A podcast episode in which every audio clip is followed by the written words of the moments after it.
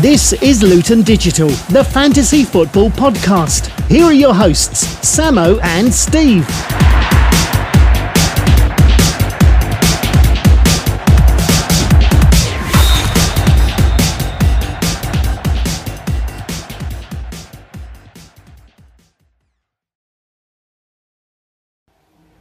Welcome back, everybody, to the, to the Luton Digital Fantasy Football Podcast. I am here for episode 42 with my co host, Steve. And it's game week 14, which means the third of the season has gone. A good review point. Let's get on with the show. Reflections. So, mainly the reflections this week are the stats, but also some injury news. But the, but the average, all the players was 49, but I imagine it was a lot higher in our league. And Tarkowski got a big 17 points. And who First time this season, Sam, fact for you, he was also top scorer last game week, but I don't think many managers in our league have him. The R, it is what's known as the Tarkowski question. Yes, I think I had him at some point last season, but Hourihane, Fleck, and Son in Mourinho's first game also got a lot of points. But the injury news is about Abraham, and recently Lampard has said that he will be out of contention for the West Ham game after he got injured in midweek. But for how long, we do not know. There are rumours that he may be back for the game after that but the game after that is only a few days away. So if he is injured for West Ham, I wonder if that means he'll be injured in the midweek game as well. When you say the midweek game, uh, obviously you mean the Amazon Prime midweek games. Tonight's sponsors brought to you by Amazon Prime, the power of three, I believe their campaign is called. Because know if you notice this, but the football matches are going to be over the Tuesday, Wednesday, and Thursday nights. So, a good excuse, if you haven't already done so, listeners, to grab yourselves an Amazon Prime subscription. Manager of the Week. Manager of the Week, and, well, high scoring game week. We had 73 points for Big One Matthew, your own team, Sam and I know you were very confident that that would be enough, but in fact, you were beaten to the post by Alina's Ball Boys, who've had a disappointing season so far, but what a return to form, and they, in fact, played their free hit this week. Uh, grabbing 76 points, including selecting Tarkowski, we talked about. But I mean, uh, where this performance has come from, anyone knows. But Neil's Wanderers, congratulations to them. 80 points. They left 17 on the bench, and that is enough to lift them five places in the table to a respectable 11th place. And how they did that, Sam? They had Vardy as captain, Jimenez 7, 6 from Kane, 13 from Son. Don't forget the big contribution from Arsenal's Tierney of 0 and Rico also zeroed. Unusual, Sam. I don't know if you've got any thoughts on this to get a Manager of the Week award and have two players both ducking. Well, the thing is, oh yeah, Rico, Tierney, both zero. Yes. It's almost as if you prepared that, Sam, isn't it? Right, yes, I, I, thought they didn't play, so I was about to say that he had points coming on from the bench, yes, but I realised uh, they actually did score zero. Uh, that's just as well one of us prepares for this podcast. Okay, let's go on to the next section. League table. Time now to look at the league table. Let's do this with a little bit of background music this week. And in fifth place, unchanged, it's Bonsi's Hotspurs. They've got 7 3 4. The special ones uh, are in fourth with 7 4 6. Uh, we have a faller down one place, 7 5 6. In third now, it's Ian Reese. And in second place, no change on the week. Or no, I think you might have moved up one. It's uh, Samo's team, big one, Matthew seven six three. But thanks to Tommy Heaton's big contribution on Monday night, Alex Perry has an eight point lead. His lead last week was 13. He's on 7 7 1. captained Mane. Uh, the other two captained Vardy. And we're going to be talking a little more about Alex Perry in a minute. Mistake of the week. Mistake of the week now, and Sam, I believe you have the holder of this award with you. I do, and it is Alex Perry. And although he had quite a good game week with 65 points, he did leave 21 on the bench, include, including Cantwell, who got the 10 points for scoring, and Pope as well, who's got had two really good returns last two weeks.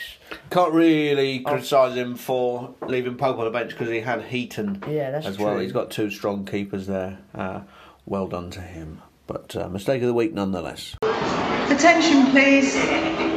Beach Path and Oak Road will be closed at the end of the game to assist the police with crowd dispersal. Thank you. So we have a new interview slot. Who went down the beach path? And this is where, so from time to time, we'll be doing interviews.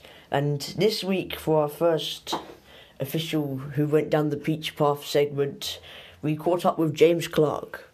And just to explain the beach path, uh, that's a regular announcement that's made at every Luton Town home game when a sizable opposition attendance is there, and it's to assist the police with crowd dispersal. Let's play that interview now. That's right, Sam, and joining us now, fresh from the success of his contribution last week, once again, it's Mr. James Clark, who, first of all, we asked his reaction to the news that Emery has left Arsenal. Yeah, thanks for uh, having me back on, Steve and Sam. It's a, it's a great pleasure once again. Um, I think everyone could see this one coming. It was a slow death, really, wasn't it? And new manager wise, I mean, Ljungberg coming in as interim manager, it's not really worked well for for many teams, has it? I mean, look at Solskjaer. Might as well just give him the job permanently now. I'd go for Poch, but I can't see Poch, you know, making the Sol Campbell switch. To be completely honest. Um, I wouldn't be surprised if they waited out till the end of the year and Valverde was the man that they brought in. Okay, so you're ruling out Steve Bould, then a return for Steve Bould. Uh, I think Steve Bould has got as much chance of being manager as Kim Jong Un. Now you've had a look at the top of the table, and you've you know that Ian Reese has been in Berlin this week, and Sam has overtaken him. So how do you see that battle shaping up? Experience on the one hand, youth on the other. Who's going to win? Um, I'm, I'm going to say Sam, to be honest. I think, you know, if Ian Ian's let things slip again, he's gone off to Berlin, his eyes off the ball. Um, you know, we, we know he took some time off from work to, to focus purely on his fantasy football career, and maybe he's letting things slip again. I think Sam's got this one. And final question: Everyone's got Tammy Abraham. He fell on his hip, or somebody did something to his hip. Uh, you just told me that Giroud is likely to come in for the weekend, but do we get rid? Because there are other options, aren't there? Harry Kane for one. I think it's a difficult one in terms of in terms of transfers. I don't think Tammy will play on Saturday. It looked too serious uh, of a knock to be ready for the weekend. Unfortunately, I think Frank will probably play Batshuayi, but uh, if I was Chelsea manager, which unfortunately I'm not, I would be utilising uh, our best crosser of the ball, which is Reece James at right back, you know, and he would be, be feeding Giroud, the best header of the ball that we've got. I think against a team like West Ham, you need to spice things up a little bit, and uh, maybe some direct play would, would be what it is. Two extra questions that come to mind. First of all, the scandal surrounding the FIFA 20 career mode and the bugs. You, I know, have been playing this, uh, admittedly on a quite a light, easy level. Um, any, have you found anything wrong with the console? Not since the latest update. I can't say that I've had uh, any of these curtain issues which you showed me this morning. Uh, if anything, the game's got a little bit easier. Uh, playing on legendary mode, it was uh, quite difficult, but uh, I think it's taken a backward step. And final question: the American who plays in the Chelsea midfield. I've noticed uh, commentators are split on the correct pronunciation. So, can you give it to us once and for all? I think Christian calls himself Christian Pulisic. Okay, so it's not Pulisic, as a lot of people. No, I think No. you need to, to go on Chelsea's website and, Okay. and listen to how Christian says Okay, it. well, with that cleared up, we wish you all the best Thanks, Sam. for Thanks, the Steve. Forthcoming game week. Harry the Cat's Mystic Prediction. Bit of a tough choice for Harry the Cat this week, as I can't really see too many upsets happening, but I can see. Had to choose. I think Villa might do something against United, since it's always a safe bet normally to put United in these Mystic predictions. And we should also have a new feature where we play back a mystic prediction that was made last week. Were we to do that tonight, you will hear a familiar voice saying that Sheffield United would grab at least a point against Manchester United. And indeed, that is what happened.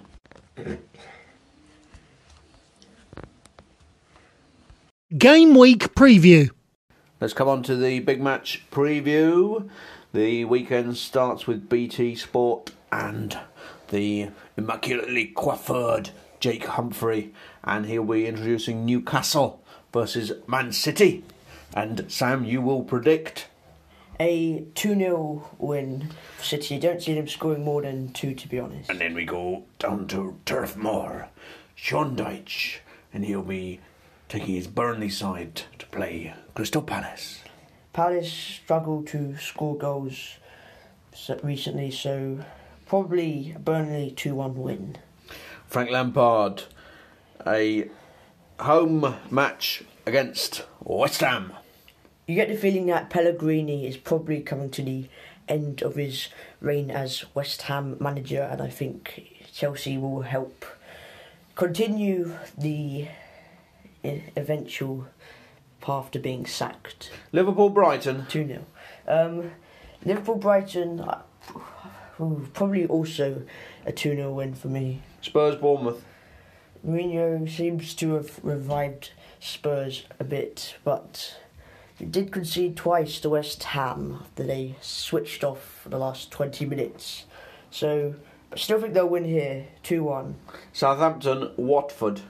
Now, this it, what this game is down as a 3 0 Southampton. Norwich Arsenal on Sunday.